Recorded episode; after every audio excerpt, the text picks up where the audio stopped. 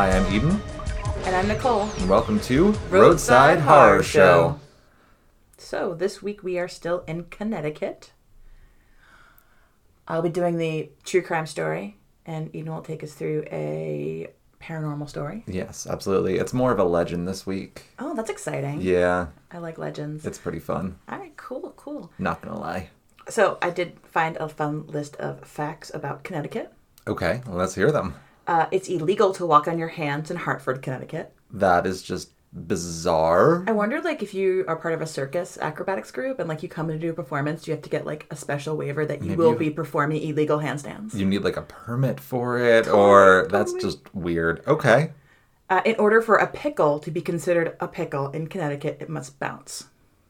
Okay, I don't want something I'm going to eat to have been bounced on any surface. Well, maybe maybe it's just like one from every jar has to be test bounced. But then how do you know the other ones are actually pickles? Oh snap! Yep. I'm very confused. I'm inside your head, What else about Connecticut? inside your jar of pickles, if you will. Let me out! It's so briny. oh, I remember when people used to try to get me to drink pickle juice as like um, a remedy for heartburn. What? Yeah, I because feel like I would do the opposite. yeah, because it's extremely vinegar. acidic. Yeah, but apparently it's like a different kind of acid. Oh. And I don't know, it burnt more at first, and then I guess it kind of worked, or my heartburn just went away. I don't know, but it was disgusting. you're so overwhelmed by the grossness of the pickle that you're I like, don't even really like pickles very much to begin with. I love cucumbers, just don't want them pickled. The only thing that actually works for me for heartburn is um, water and baking soda. Huh. Which every time I have to drink it, I'm like, I'm drinking from the briny deep. Like, it is the worst. it tastes like straight up nasty salt water that every fish has peed in. I'm so curious about that. I'll have to try that. Yeah, it really works. It really works. You're going to have one really hot burp after you do it, and then you'll be good. All right, fair enough. Fair enough.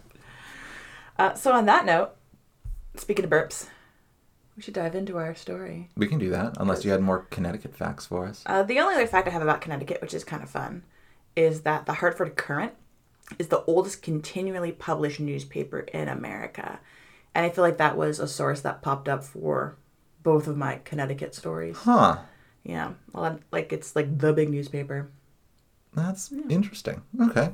So So, what do you have for us today? today I'm actually starting off where we left off last week with my paranormal story. We are still in Derby, Connecticut. Okay. So specifically last week, uh, I talked about the Sterling Opera House. I don't even remember last week. no, yes, the Opera House. Now I do. So the Opera House, uh, the lower levels were used as the city hall and police station in Derby. One of the articles I read mentioned that the police station included the town jail. And during my research, I came across an article that mentioned the jail had housed a lady by the name of Lydia Sherman, also known as the Poison Fiend. So, basically, you found your true crime story by doing your paranormal story. Yes, yes that I is did. awesome when that happens. Mm-hmm. So naturally, with a name like the Poison Fiend, I had to like research a Oh, little of deeper. Of course. You do love your poisons. I do, and I realized like poisoner ladies are like kind of my sweet spot. I just find them fascinating. Which it's funny too because they always say that poison is a woman's weapon. Mm-hmm, So yeah, it's a woman's tool. It's in it's in you know right next to the knitting needles and the it's women and eunuchs apparently, women in eunuchs. Look out! especially if you watch Game of Thrones. Or read anything about you know medieval China. That's true. Anyway, so it's another poisoner story, like my Delaware story about Cordelia Botkin. That's exactly what I thought of. I was just like chocolates. Chocolates. So I wanted to see if Miss Sherman can hold a candle to Miss Cordy. All right, So and burn her face off. Hopefully. Woo! Vicious cat.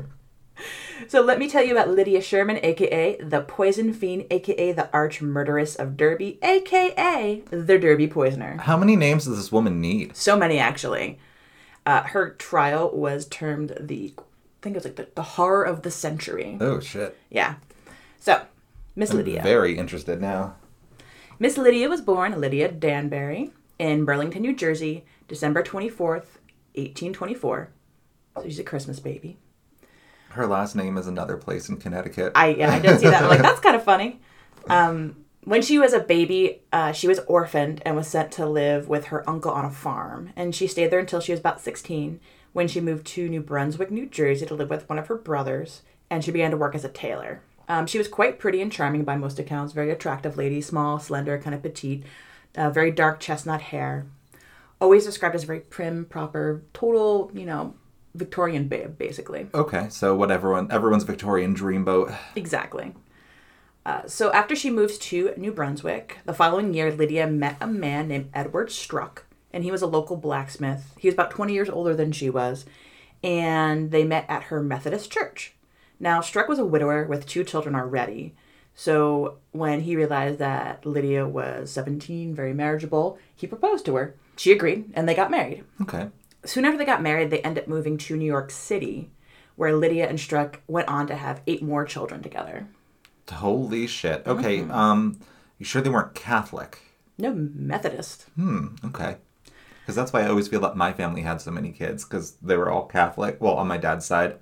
And it's just like, this one's the oldest of 14, this one's the youngest of 12. Like, so many freaking Mm-hmm. kids. Well, also too, this is like the 19th century, so it's like infant mortality rates like through the roof. That's true, so it's like we better have some backups. Exactly. I know um, my grandmother's siblings, or maybe her mother's siblings, I forget, only four of them lived to adulthood. That's crazy. And there was like a lot of them. wow.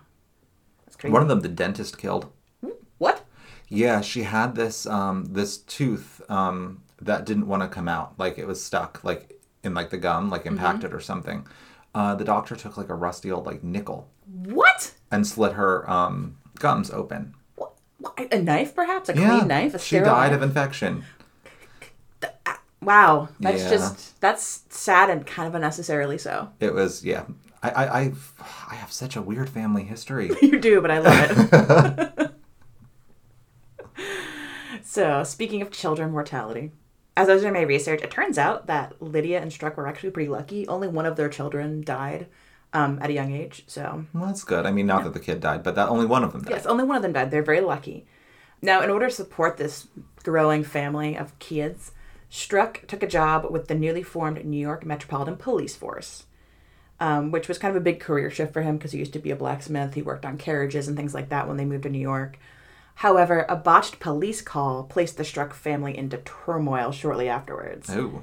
So, according to murderbygaslight.com, which is a great blog. Hey, yeah, I used Yeah, that for one of mine. that? It's yeah. a great blog by Robert Wilhelm. Um, it's all about 19th century murders in America. It's awesome. Totally check it out. That's where I got some information for. Um, oh, I think it was the New York one um, with the braid. Oh yeah, yeah. The Yeah. Staten Island murder. Yeah. So uh, on this website, they mentioned uh, he told the story of how Struck got into trouble with the police force, and basically one day he gets called to a disturbance at a New York City hotel, and he arrives too late to prevent the murder that occurs there. Yeah. Uh, a rumor starts to circulate on the force that Struck stayed out of the hotel for fear of his own personal safety, and this eventually led to an inquest. And Struck was fired from the police force basically for being a coward. Gotcha. He was just like, I'm not going in there. Someone else do it. Yep, exactly. Um, and unfortunately, the person was murdered. So, great. yep. Uh, so naturally, after his firing and outing as a big coward, Struck becomes depressed, and This was the husband, right? yeah, the husband. okay. Yeah. Uh, he gets depressed and he can no longer work. He's not even able to find any work because he's kind of like, you know, who wants that lily livered Struck working for them, basically. Yeah. Uh, this kind of leads him to also become suicidal and just, you know, a, a hot mess. Hot, hot mess. That's always nice. Yep. So Lydia, meanwhile, is still struggling to support herself and her husband and her now seven kids. Oh my god. And she contemplates having Struck committed to an asylum. However, she's talking it over with her neighbor one day, and the neighbor mentions how, you know, even if you put him in the asylum, he might not even recover. And it might be just a mercy if his mental breakdown ends up resulting in his death. And that conversation sparked an idea in Miss Oh Lydia. god, here we go. Mm-hmm. So she takes out a large insurance policy on Struck. As you do. as one does, and then proceeds to purchase some arsenic. And you know, taking out that large insurance policy never makes you look guilty. Nope, nope, not at all. So shortly afterwards, she spikes Struck's oatmeal with a thimbleful of arsenic. Thimbleful. Now that's a bit of an overkill because it usually Thimble full of arsenic Yep. helps the medicine go down. well we'll kill a man dead. Like what? um, it only takes a couple of grains of arsenic to actually kill a person. Like yeah, it's very potent. it's very stuff. toxic. So she puts a whole thimbleful in his oatmeal. I don't mean to laugh, but it's just so ridiculous that like Oh. he just eats it. And of course he's a This tastes a little strange, off but today, I, honey. I don't want to. I don't want to make you mad, so I'll eat it. this tastes as sad as my depression. Right? Uh, he becomes immediately ill, like that day, and dies that next morning. Oh, Because she mega dosed him with arsenic. No But- old lace though. No old lace. That's another lady from Connecticut, actually. Oh. um, can she? She goes on to claim the life insurance, and life continues for the family, going a little bit better now that they have a little money to ease the financial burden. Struck's no longer around, and this lasts for a few months. Afterwards, Lydia starts to have financial trouble again, and decides that you know it's probably in the best interest of the family if they have fewer mouths to feed. Okay. So she begins to poison her Oh, no. three youngest children, and they're six years old, four years old, and nine months. Oh my god. Yeah, it's pretty horrible. And eventually, all the children do die, and the local doctor that was treating the family concludes that they all died of a form of gastric fever. Great. Yeah.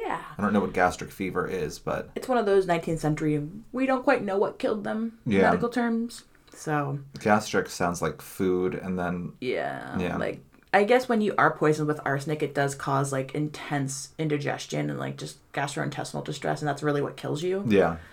Um.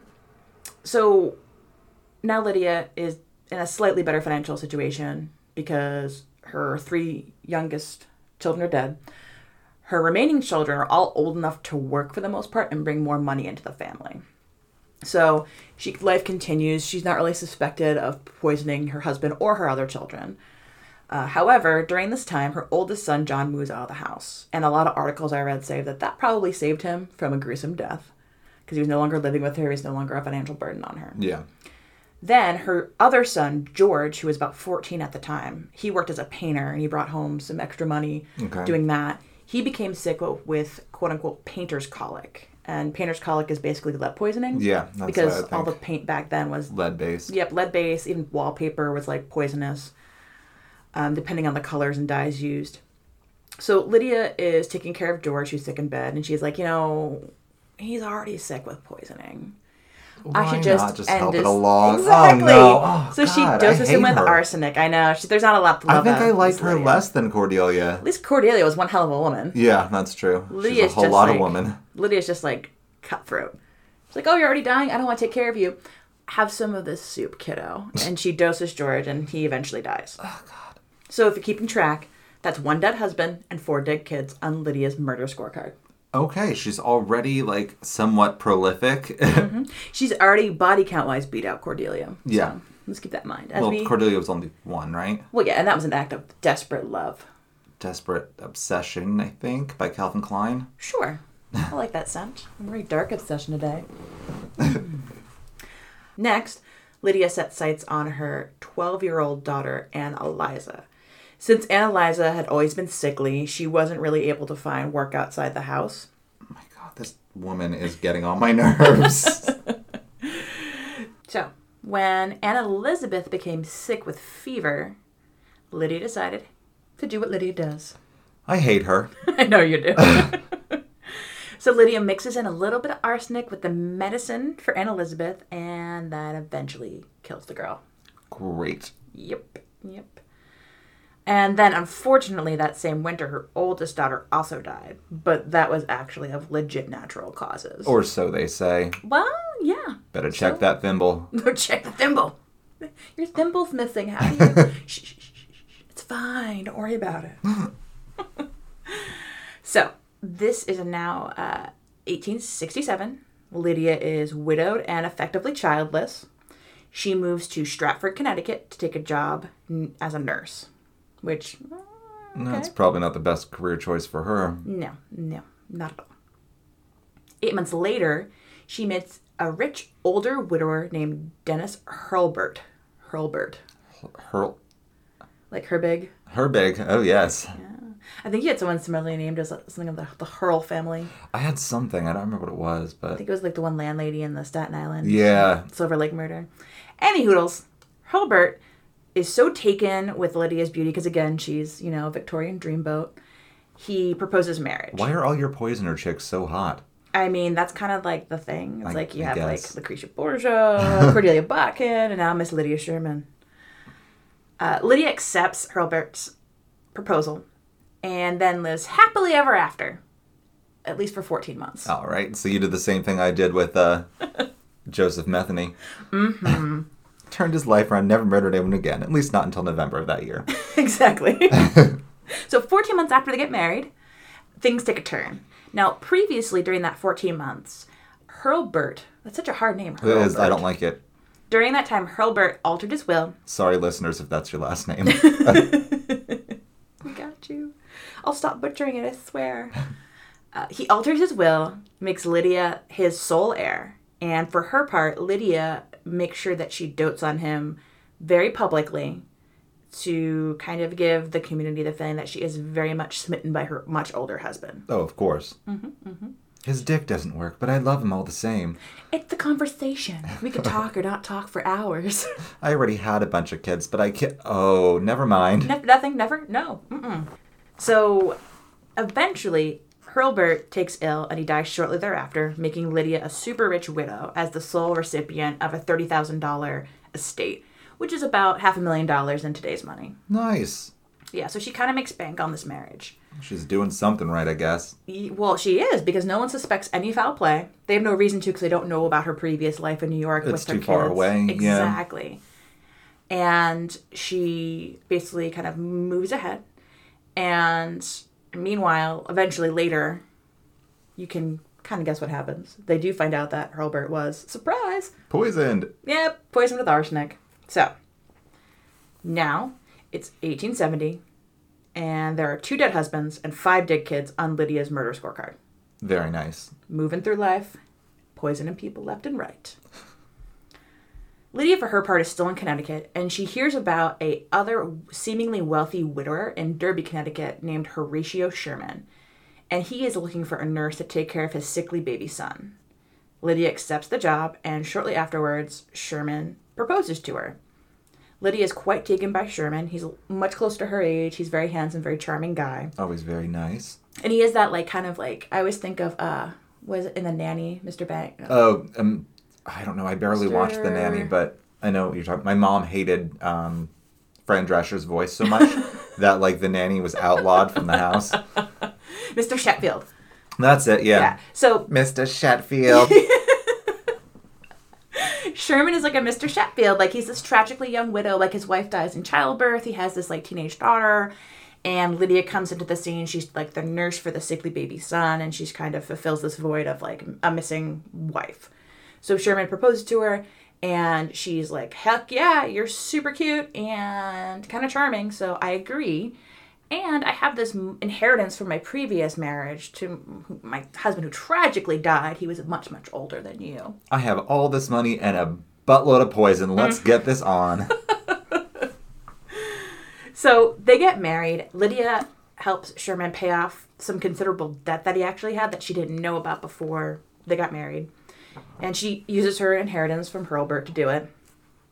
Unbeknownst to Lydia at the time, though, uh, Horatio Sherman's a raging alcoholic who drank most of his money away, and that's why he was in such bad debt. Oh, that's nice.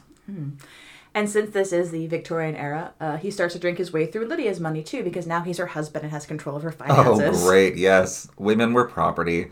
Yeah, and you can imagine how much Lydia enjoyed that. Yes. That So- she's getting that thimble ready. Yeah, well, yes. She kind of doesn't know what to do because she does genuinely like, perhaps love Sherman. Um, but he continues to drink and he kind of escalates. And one night during uh, what I read a couple accounts of, like one night he had, was in this drunken rage and he's ranting about his sickly son. And he said something along the lines of, I wish he would, the baby would die rather than continue to suffer so miserably. God. Yeah. Here we go.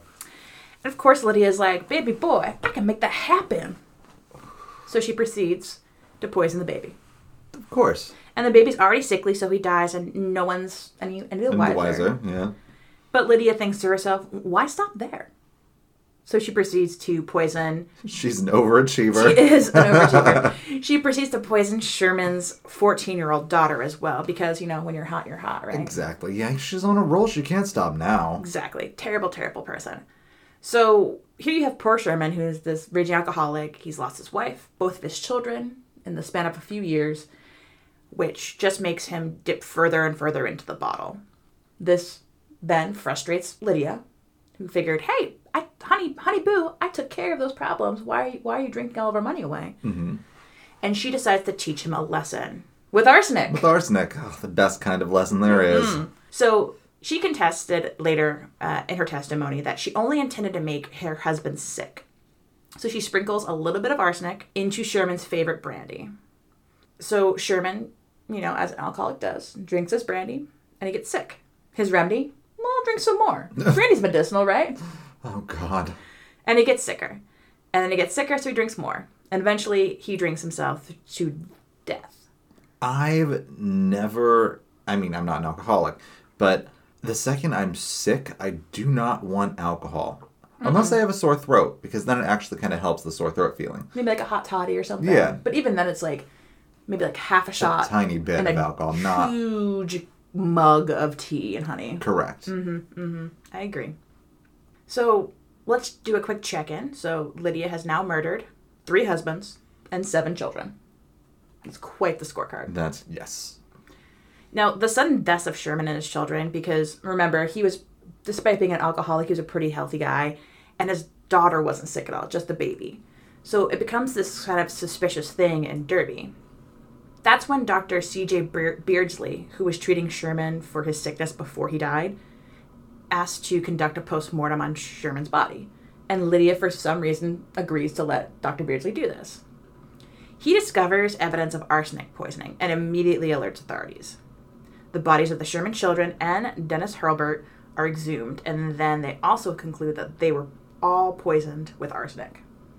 Alrighty. Seems like the noose is tightening for. So yeah, I mean, she Lydia. can't get away with it forever. That's for damn sure. If she did, there wouldn't be the story that you're telling. It's true, it's true. uh, she is arrested and put on trial in the spring of 1872. The trial was intensely covered in the press. Um, I think I mentioned earlier it was called like the horror of the century. Um, there was a special fascination with the terribleness of her crimes versus her actual appearance because, again, she was the ideal Victorian lady. Yeah. She maintained her innocence at trial, asserting that Sherman committed suicide over the depression of his financial troubles and the death of his children and wife the previous course. years. Uh, the jury was kind of like, yeah, not so much, and convicts her of second degree murder and Sherman's death, and she was sentenced to life in prison.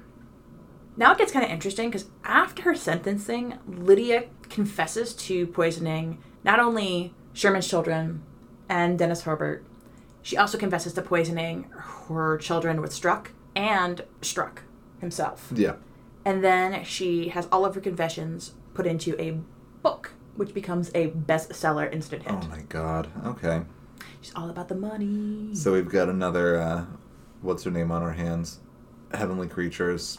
Oh, I well, I feel like it's more akin to like, like like a serial killer who goes to jail and then like talks about how he killed all these additional people. Oh, that's true, which they always do. Well, yeah, it's a weird like ego thing, right? Yeah. I, I- but I feel like Lydia Sherman's was more like, well, if I have a little bit of money coming in, at least like I can like put that in my commissary, maybe. Exactly. I know. can buy some toilet paper. Yeah. Hooray. So then, five years into her prison sentence, and she's she's housed at um, a prison in Wethersfield, Connecticut. She pretends to get seriously ill and having poisoned so many Did she people. poison herself with arsenic to get? So that's what I thought. And I like did some deep research. I'm like, did Lydia like poison herself just just a little bit to like no, but she emulated the um, symptoms of somebody who was poisoned. Oh God. Well, she would know that very well. Right, right. She's like life experience has taught me that if I just say I have gastric distress, Yep. they'll take me to a hospital. And they do. They take her out of the prison to be treated, and she uses this opportunity to run. Great. So she basically fakes being poisoned and pulls a prison break. Um, I couldn't find any details other than the fact that she pretended to be ill and then then ran away. But eventually, she did make her way to Providence, Rhode Island, where she began to work as a housekeeper for surprise, surprise, a wealthy widower. Yay. Fortunately for this man, who would have been future husband number four, Oh, I'm sure. uh, authorities track her down in about a week after she starts the job and send her back to prison. Then Lydia Sherman actually dies in prison shortly afterwards in 1878 of cancer. So that is the uh, crazy, murderous story of Lydia Sherman, aka the Derby Poisoner, aka the Poison Fiend. She was definitely a poison fiend. I think that one pretty much sums it up because she just couldn't control herself. She was like, hmm, do I have any problems that I can't solve with arsenic? Mm-hmm. not really. I think it's so fascinating too because it's it's one of those things where it's a person who you can clearly see how easy it, becomes to take a human life for her. Yeah, Where it almost becomes like second nature, where that's like her solution for every problem. It's like, well, just poison them. exactly. Yeah, I feel like that's that's very stark contrast to a poisoner like Cordelia Botkin, who like just did it the once. she did it once just to you know, yeah, to to because she didn't know almost like a crime of passion, yeah, slow crime of passion, but a crime of passion all, all the same. But Lydia Shermer's definitely much more methodical and more yes. kind of She's a lot more evil than Cordelia. yeah Because, like, a lot of times with, like, crime of passion stuff, you're not going to do it again. Mm-hmm. You did it that one time. You probably felt bad about it afterwards. like you made a mistake. Yeah. But someone like this, that's someone who's not going to be rehabilitated and is just going to keep doing what they're doing. Mm-hmm. Because she killed how many people? A lot of them children. All in all, it was three husbands and seven children. which is insane. hmm It's a lot of people. And all this talk of poisons makes me think of um, the Virgin Suicides. Did you ever see that movie? Yes. Yeah. When there's like the suicide special that's like on TV, and this girl's talking, and she's like, So I figured I could bake a pie with rat poison and no one would notice and I could eat it. My grandmother, she really loved sweets. She had three pieces.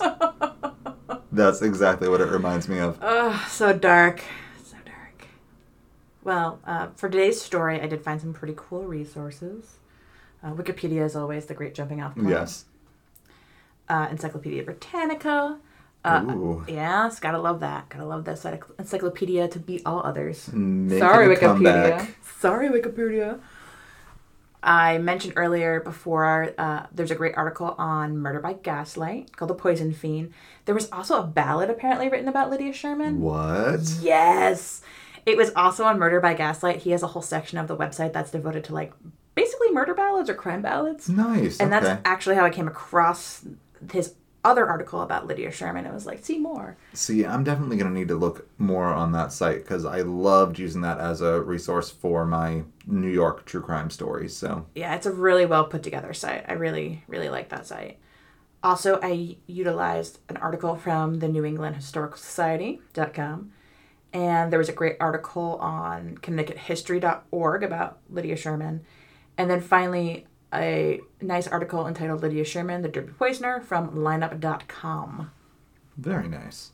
Thanks. I try. So, Eden, time for a short pit stop, and then are you going to wow me with a paranormal story? I might. I don't know. I don't think I have one. No, I definitely have one. Just a legend. Took me long enough to do research on it. So, All right, gang. Well, we will be back after a short break. Um, till then, enjoy your road snacks. Road snacks.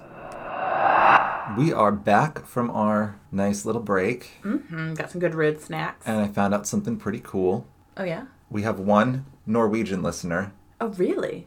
and they've been listening for a little bit and they're still on this month because podbean changes it every month with like every 30 days Mm-hmm. and like sort of refreshes and other than the united states listeners the norwegian one's the only out of the country one that we still have at the moment Wow, that's exciting. so thank you and um, i was just going to learn how to say hello in norwegian but then it's just hello Hello. and i think i'm sensing a theme because i know swedish and in swedish it's just hey Hey. so it's like, okay, we get it.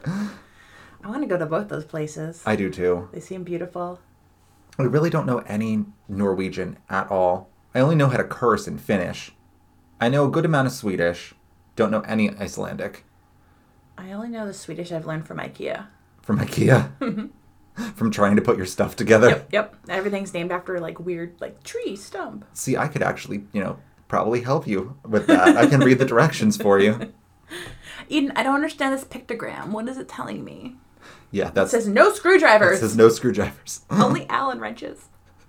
Use the thing that came with it. That no one wants to use. Have you ever had that experience of like putting together IKEA furniture and you're like, I got this, and like you feel very empowered and you start putting it together? And then it falls apart. Well, no, that happens too. But for me, it's always like I get like two thirds of the way done, and I have to put the last like you know piece in. It's usually the piece that like stabilizes the legs or Yeah. whatever, and that's when I realize something's on backwards. Yes, or like you use this part when it was Yes. supposed to be that part, and you have to take everything apart and redo. Oh, that's annoying. Good times. I just I think of Don't Trust the Bee in Apartment Twenty Three when they had their like fake IKEA, which was like some Hungarian store. and the guy's like, I guess I have to buy a Hungarian to English dictionary now. So he t- he like uses Siri and he's like Hungarian dictionary store, and it's like I found several gay bars fairly close to you with a similar name.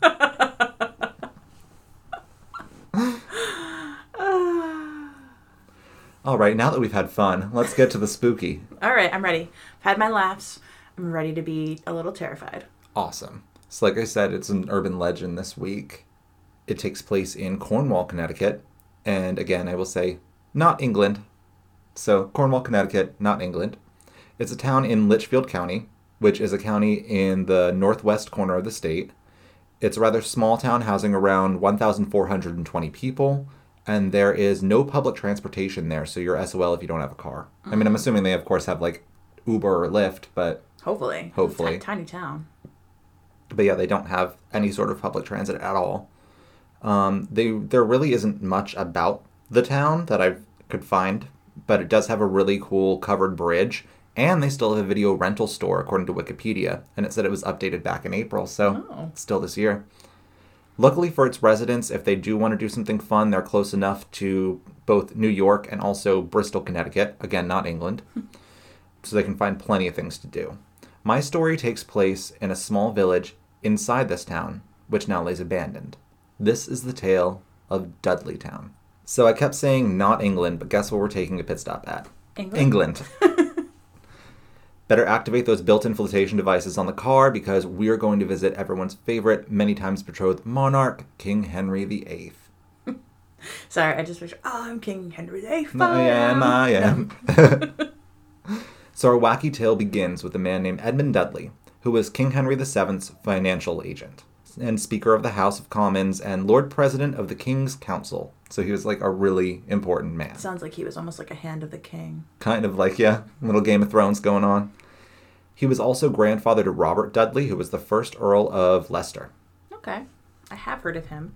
And I don't know what's up with the spellings of certain things in England, but yes, Leicester is spelled L E I C E S T E R. Lake Leicester? Yeah, Okay. it's Leicester. Sure. All right. He made a lot of money and had estates in Sussex, Dorset, and Lincolnshire. Okay. Now, we're just going to skip ahead to 1509 when King Henry VII died and King Henry VIII rose to power. With the change in the monarchy, Edmund Dudley was jailed in the Tower of London, which was not at all uncommon for the time. Whenever the crown changed hands, or heads as the case may be, the loyalists of the previous ruler were normally jailed as treasonous bastards. I think that makes a lot of sense though, because wasn't like Henry the Seventh the guy who sort of came out the winner in like the War of the Roses? I think there was something. It's been And, a long like- time since I've done world history. I, I, I, tend to go down uh, Wikipedia rabbit holes when I see somebody. I'm like, oh, they're a lord of this earldom. like that sounds familiar. Click, click, click. Next thing I know, War of the Roses. War of the Roses. Yep. So his exact charge was constructive treason, which is a broadened scope of what is normally considered a treasonous act and basically means that he had thoughts of wanting the king dead. No actions, just thoughts. Wow, that's like intense. Yeah, and how do you even prove that? They're just like, you were thinking about it. like my mom used to be. And like I do to my cat now. I'm like, oh, you were thinking about jumping on that table, weren't you? So, during his time in his tower cell, he wrote a thing called the Tree of the Commonwealth, which was a treatise being like, you know, hey, King Henry VIII, I am in full support of your absolute monarchy. Go you. It's possible that uh, it never made it to King Henry VIII, though. Um, he did conceive a plan to escape the Tower of London at one point, but gave up on the idea when he thought that he'd be pardoned. Okay. This didn't happen, however, and he was executed via beheading on August 17th of 1510. Some people say it was King Henry VII that had Edmund sentenced to death, but poring over anything historical that I could find, it says it was King Henry VIII. So that's the known fact. No, that makes a little bit more sense, I think, too. Yeah, exactly. I can't help but see him with like, you know, a turkey leg whenever I think of King Henry VIII. it's just, yeah, always that damn turkey leg. But this is like hot, you know, Tudors, Jonathan Rhys Myers. Oh, yes. This is like when he was like svelte before all those. Well, who knows how svelte he actually ever was, but, you know, I prefer to think of him as Jonathan Rhys Myers than the guy we see in portraits. So, oh, in fact, I wrote in my notes, I'd rather think of him as Jonathan Rhys Myers, but no, not historically accurate. Side note: When when I was in Ireland for my honeymoon, we went to this cathedral called Christchurch Cathedral, and it was like the big um, Protestant cathedral in the city.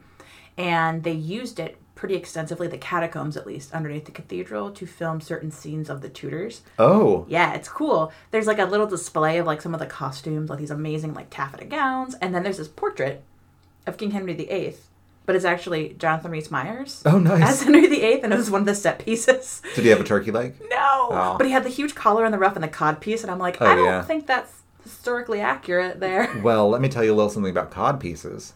Please do. Um, from what I learned in English 2 in college, cod pieces were basically made to be like, guess what? I've got a bigger dick than you.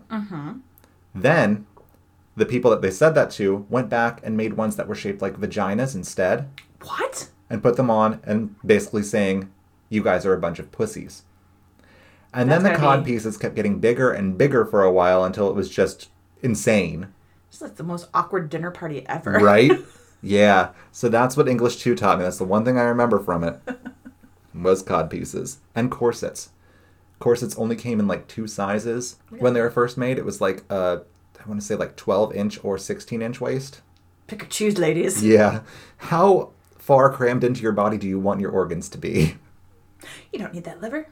Exactly. So, back to the story. We're going to fast forward a few decades to uh, his son, John Dudley, and his son, Guilford Dudley.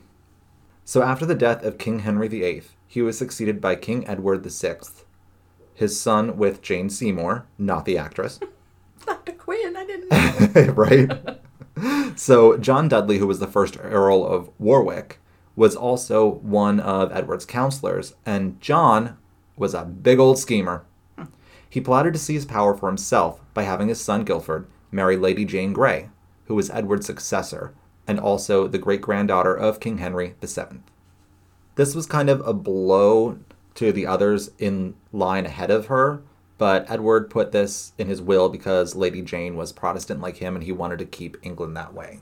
Because Okay. whenever you changed monarchies, it was you were just whatever the king or queen was. Yeah, so, and before Lady Jane, it would have been like Mary. Mary and Elizabeth and yeah. And Mary was Catholic, and then Elizabeth was Protestant, but she was also kind of like yeah. quasi illegitimate, but because she was Anne Boleyn's daughter. That's true, yeah. All right, all right, going with Lady Jane. All right. After the death of King Edward, who died of consumption, also known as tuberculosis, Lady Jane Grey was basically told, Guess what? You're the queen of three countries now. Enjoy. Hooray! She supposedly protested this a little bit, but ultimately gave in and was kept securely in the Tower of London, which was common practice at the time for the safety of the successor. Okay. Well, this would be where Jane spent the entirety of her reign, which lasted only nine days, giving her the nickname of the Nine Days Queen. Well, if you count her reign as directly after Edward's death, it was a few days longer, but well, for the sake of the story, we'll say nine days. Meanwhile, John Dudley had his work cut out for him because Mary Tudor, daughter of King Henry VIII by Catherine of Aragon, uh, had some loyal followers. Let's just say that he didn't do a good job of swaying the people because the Privy Council sided with Mary for her claim to the throne, and Jane was taken to the gentleman's jailer's apartments in the Tower of London, whilst her husband Guilford was taken to the Beauchamp Towers. I say it like Beauchamp, but uh, English people normally say Beecham, Oh, but I don't know. And New England definitely says Beecham. that's weird because I've, I've seen the last name Beecham, and I never. That makes sense though. It's like Yeah, 'cause it's- Beauchamps, but it's like a inherited. because it's B E A U C H A M P. So I think French, and I would go Beauchamp. But a lot of Beecham. people say Beecham. But the English, I think, pronounce French words wrong on purpose, because you know how, like, let's say you go into McDonald's, fillet of fish. They do not say fillet; they say fillet. Oh, fillet of fish. Mm-hmm. So I think they do it on purpose. so a lot happened that I'm not going to go into, and there may have been some sort of coup. Uh, but John, Guilford, and Jane were all charged with high treason and sentenced to death by beheading. Now that you've had your British history lesson, let's talk about what the legends have to say. The story goes that execution wasn't enough for the king, and Henry or possibly someone else decided to curse the Dudley family for, I guess, all eternity? I don't know. Regardless of how long this curse was supposed to last, it followed the Dudley family into the New World when they decided to settle in a small section of woods in Cornwall, which would later become known as Dudleytown. So they basically cursed the Dudley family because they tried to steal the throne. Correct. Okay. This town was settled somewhere in the mid 1740s by Thomas Griffiths and Gideon Dudley, and also later by Gideon's brothers, Barzillai and Abiel. Wow. Yes, I know. Don't ask me where they're getting those names from. I'm assuming Abiel is a biblical name just because Yeah. it sounds like one, but Barzillai, I don't know. Uh, so, yeah, horrible names. Anyway, at its most populous, it housed 26 families, and these were all people who knew or were related to the founders. I'm going to point out here that it's possible the Dudleys of the New World and the English Dudley family might not even be related, but according to the legend, they are at least. The Dudley family decided to start a farm on the land, but not much would grow as there wasn't really a good source of water anywhere nearby. Okay. Most of the people who settled in the small village were miners and not farmers anyway, so, you know, but you still need crops. The town was actually so small that it didn't have anything in it but bad farms and people. No shops, no schools, nothing. No boats, no lights, no motor cars, not a single luxury.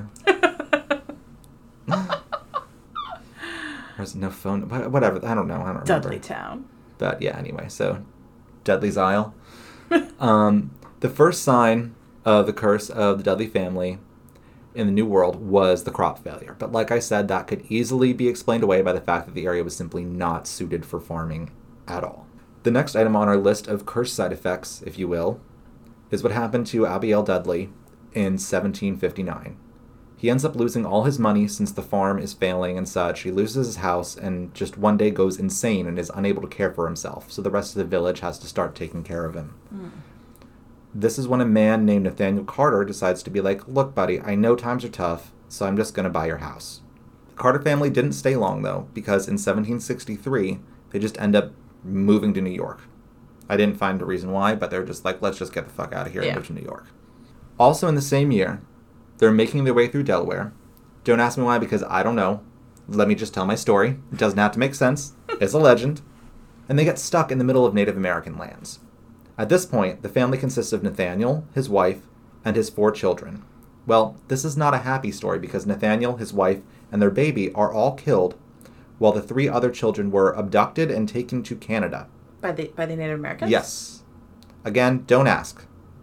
Okay, I won't. From the same source, I heard that two of the children were ransomed while the other child just kind of stayed with his captors and returned to the U.S. years later and became a Supreme Court justice. I really don't know. That's quite the tale. I would watch that movie. Yeah, it's kind of weird. And I don't know if he had like Stockholm syndrome, like uh Well, I mean, the way that the, the Native Americans took captives was way different than yeah, where they weren't like a prisoner of war. They were kind of fostered almost in that like kind of true. Yeah. So, so it's not going to be like uh what's her name? William Randolph Hearst. Um oh Pat Patty Hearst. Patty Hearst, thank you. Yes. And she's just like, my name's whatever it was, like Janet or something. then afterwards, she's just like, okay, let's rob stuff. Now I'm an actress. Ta-da! Um, okay. I hear she's a lovely woman. Yeah, I hear she's nice. I've heard good things. And wait, was that her in um, Serial Mom? Mm-hmm. Yes. And she's like, fashion has changed. yes. So anyway, last one suddenly stayed in Canada and became a Supreme Court justice once he returned to the U.S. I don't know. It's all batshit. Just go with it. Okay. Meanwhile, back on the farm. Oh, and we're jumping ahead to 1792 now, too, by the way. Nathaniel's brother, Otto, and a bunch of other townsfolk are wiped out by this terrible cholera plague. Hmm. This is starting to sound biblical right now. Yeah. Get the hell out of Dudley Town. It's like mini revelations or something because we already had famine from the crops not growing and no one having anything to eat. Then we had war, kind of, sort of, with the Carter family's demise. Now we have pestilence with this cholera outbreak, which results to our final horseman, death. After this, there was another death of a close friend of Abiel's who fell to his death while trying to build a barn, and some say he may have been pushed by otherworldly forces or murdered. Ugh. Yeah, so we don't know exactly what happened there, but he fell to his death when trying to like raise a barn. In 1804, there was a general who served in the Revolutionary War under Washington by the name of Herman Swift, who came to Dudleytown with his wife Sarah. So the two were just hanging out minding their own business one night when right on their front porch, Sarah gets struck by lightning and dies. What? Yep. That's so Random. Yep. After this, her husband goes insane, and now there's like two people that have been driven crazy in this town, I think any rational person would just get the hell out of Dodge at this point, or even, you know, before with the fact that there's basically no food or water here, why are you even staying? Yeah, if you can get out, do it. So there's also rumors around the town that the woods were home to some sort of otherworldly creatures who only came out at night. I don't like that at all. Nope, it just kind of makes me think of the village a little bit. Nope. Yeah. That wouldn't have been a bad movie if I love that movie actually. I like it, but then I think it's kind of dumb at the same time. It had a really great premise. Like I really like the premise. Have you watched it recently though? No, I need to watch of it again. It holds up. Okay. It holds up. Even once you know the twist, Yeah. it kind of like the whole time you're watching it, it's it's it's a very different experience. Oh, M Night Shyamalan Ding Dong. oh. I told you I almost met him once, right? No. Actually, from that exact movie, really? because he films everything locally here. yeah, he films everything in Pennsylvania. Yeah. So when I was in high school, I was doing a project on movie making because I thought that's what I wanted to do with my life for a while. My mom ended up um, meeting Ann, I can't think of her name, Ann Roth, big costume designer. Okay. I think she did like Titanic and stuff, and she did like a bunch of movies and has won a ton of awards. She was just like, well, he's just gonna have to come on set with uh, me and M Night Shyamalan one day. That's so cool. Uh, so I was going to go to the set of The Village, and be able to, you know, Yeah. do all that. But then my mom's boss was like, if you do that, you're fired. No off for you. Yeah. That's a bummer. So that kind of sucked, but whatever. So there have also been a few suicides in Dudleytown. The most famous of which was a woman named Mary Cheney, who is said to have committed suicide while visiting, I guess, with her husband, New York Tribune editor Horace Greeley. I know that name. Yep. By 1901, no one was really left in Dudleytown other than John Patrick Brophy and his wife, who were sheep herders. Well, the curse wasn't done feeding off this town and said, You're the last family here. I'm getting my money's worth, bitches. Guess what? John's wife ended up dying from tuberculosis, and after this, their two children just wandered off into the woods, never to be seen or heard from again. They just disappeared. What? Like Hansel and Gretel style? Yep, that's what I'm imagining, breadcrumbs and all. Ugh. So, not done yet, though. After this, John's house burns down, and he just up and disappears as well. This poor family. I know. Two years later, a doctor named William Clark and his wife Harriet come to Cornwall and decide they just love the town, but especially Dudley Town, where no one lives at this point. So he buys some land and builds a cabin where they end up spending a lot of time.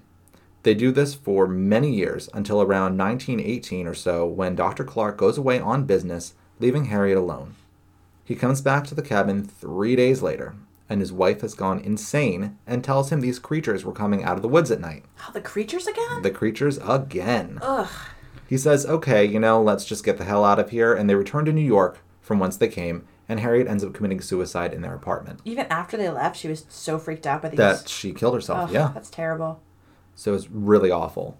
Dr. Clark remarried after this and began bringing his new wife and friends to the cabin because once wasn't enough, apparently, and they decided to form a group called the Dark Entry Forest Association. What? Yeah, I don't know. People are so weird. I really don't know why you would ever go back there.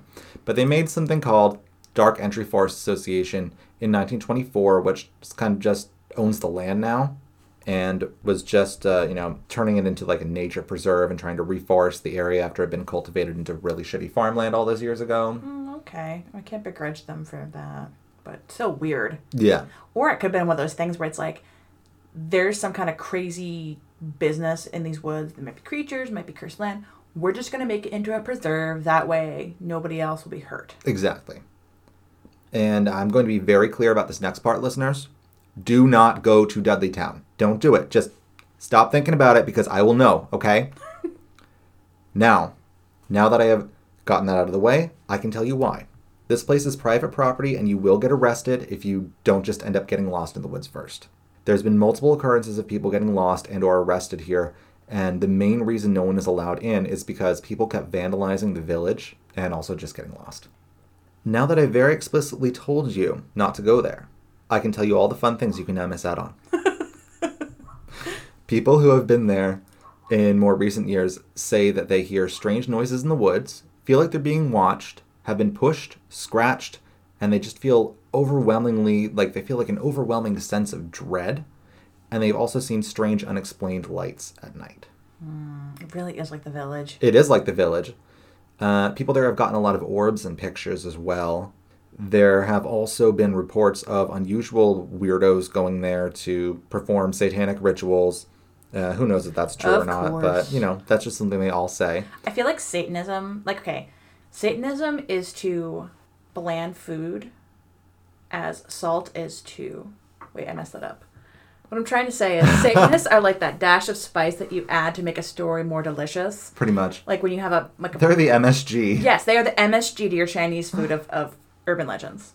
That's pretty accurate. I think these people are probably just shitty teenagers with nothing better to do that were just wearing black and probably going to like listen to Metallica or something. I don't know. I don't know. We've all been there. There are also no buildings left, and the trees the Dark Entry Forest Association planted have kind of taken over everything. So now, while our good friend Ed Warren believes the story of the curse, there are a few reasons not to believe the tale of the curse. Although it's in my opinion and just what I've experienced that most stories like this do have some truth to them, I don't necessarily believe all of it either. Okay. Like I mentioned early on, there's no established connection between the Dudleys of England and the Connecticut Dudleys. So that part probably didn't happen, but that doesn't mean there couldn't still be a curse, not just one related to King Henry VIII and his turkey leg. the suicide of Mary Cheney is another thing people cite as not being true. Said by a lot of detractors that she actually died of lung cancer and never once set foot in the village of Dudleytown. When her husband was asked about it, he apparently said something like, yeah, we've never even been there. So I really don't understand how they got mixed up in the legend if they were never there, unless they really were and didn't want to admit it, maybe. But that's just weird that it's like, yeah, we haven't even been there. I don't know why my name's being dragged into this. maybe they just wanted to put a famous name on it, you know? Could be. I would have gone with Jayne Mansfield instead. Classic. Another story is that the soil has high amounts of lead, and the people of the town suffered from lead poisoning. And one of the symptoms was neurological changes, which could account for some of its residents going insane. Yeah, I mean that kind of makes sense, especially with like the creatures in the, the woods coming out. It kind of reminds me of like those those cases of like mass hysteria that are linked to like ergot poisoning and Yeah. stuff like that. I can, I can, yeah, okay. It's possible.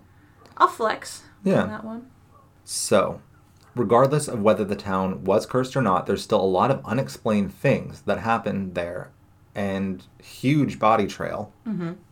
I think something probably did happen here, but maybe just not to the extent the stories make it out to be. Either way, Dudley Town and the legends surrounding it are truly larger than life and incredibly interesting. I just wish I could visit myself. I don't. Really? I'm, Well, I'm that's good. right. You don't want to stay in haunted hotels. You don't want to do anything fun ever. You never take me anywhere nice. Listen, if there's a beach involved, I will think about it. But this is the middle of the woods. You get ticks in the woods. Ugh. You get lost in the woods. I ain't got We'll no breadcrumbs. I ain't got no pebbles. I ain't got no compass. We'll go to Aldi. We'll get them for cheap. It's fine. Fine. We'll just get cinnamon raisin bread. No one likes that. Ugh.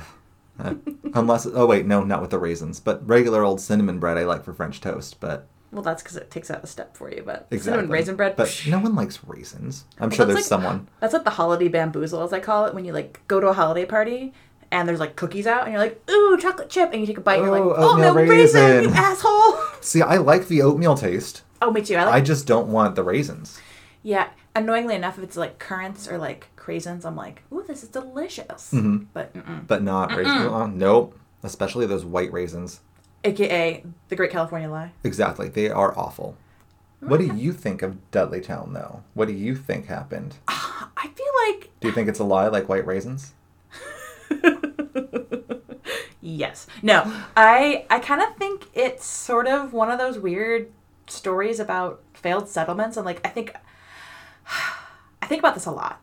Honestly, like people who came to America to settle it, I don't think a lot of them really knew what they were getting into. True. And like we are very fortunate historically if you think about like Massachusetts Bay Colony, like Plymouth, um, even Jamestown, but even Jamestown failed once. Exactly. Yeah. And it's like I think I think a lot of colonies failed but more of them succeeded in the U.S. So we don't really think of that as like, oh, that's all you, you do. You get in the boat from England, you come across, you set up your farm, and you're good to go. And next thing you know, you're you know Exactly. in But America. it's not all colors of the wind, people. There's a lot more to it. But yeah, I think it's it's a probably just an unfortunately poorly planned community that just Didn't work out. yeah just and it, and it's so close to an other community that it did work out and people just are like oh it's cursed because that's the easiest explanation. See, but it sounds a little weird when you think of how many people died. And like the one that really gets me is the the one that was just randomly struck by lightning on her porch. like that is kind and then of the house burns down and then the kids go wait, if that was the same one, I don't know, I might be missing them up now. I, it, you know what that reminds me of though like where uh, the the guy who's like wife goes crazy and then the house burns down and then the kids disappear. That reminds me of that movie The Witch. Did you, oh, it's very good. Oh wait, what the double V's? The Vavitch. The Vavitch, maybe. What's The- the Black Phillip? The the goat. Yes. Yes. Where it's like, I like I get, the, yeah, that was a good movie. I liked it and didn't like it at the same time. I thought it was kind of boring because it was very slow. yes. but it was very atmospheric. I loved that about it. The ending pissed me off because I'm just like, what? So she's gonna. what? Don't spoil it. Okay, fine. They lived happily ever after. The end With pet goats. with a pet goat who was definitely not Definitely not Satan. Satan at all. Joe and I called it the Vivitch when it came out The Vivitch. because that's how it was stylized. Like spelling was Yeah. VV. So it was the Vivitch. My sources for this week include, as always, our star player, Wikipedia, WebMD, so I could look up symptoms of lead poisoning, uh, two videos on YouTube, one titled Dudleytown, Village of the Damned, and the other was called The Mystery of Dudleytown Between Monsters and Men. Then also I used uh, Britannica.com, which, you know, I guess we're both Big- using Encyclopedia Britannica this the week The big guns. roadtrippers.com and ancientpages.com. Those pages were so brittle they almost broke apart in my hand. Strong wind. It's all gone. exactly. I like that story. Um, it, it kind of inspires a lot of.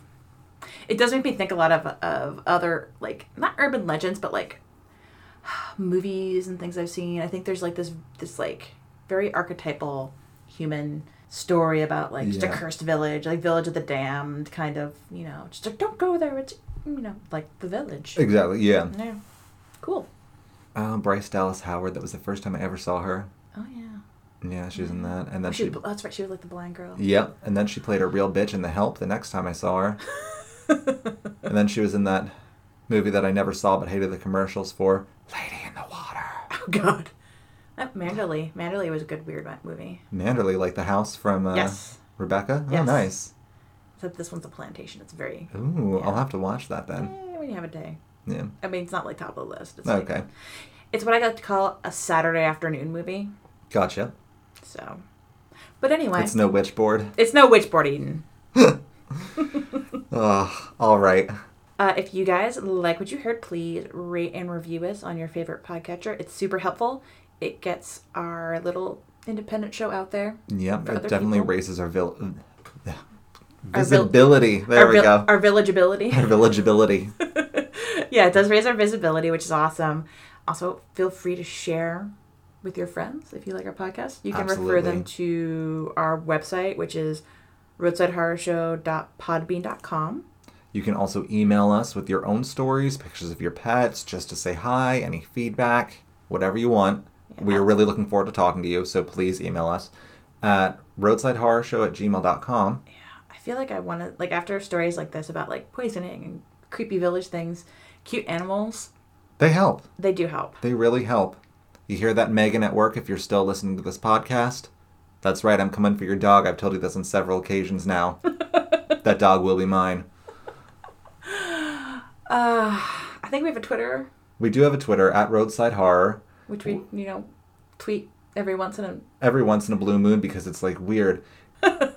so Twitter is annoying, but I will use it if you guys want me to. We also have Facebook and Instagram at Roadside Horror Show. We'd like to thank Yoxrox Designs for our cool logo and E Massey for our wonderful theme and music. Exactly. And I think there's something else we're supposed to say, but I don't remember. Did we get all of it? I hope so. Okay. If not- If we didn't listen to a previous episode, we'll probably have said it all there. Exactly. In the meantime, we'll be back with you guys next week. Next week when we go to Rhode Island. It's either a road nor an island. Discuss.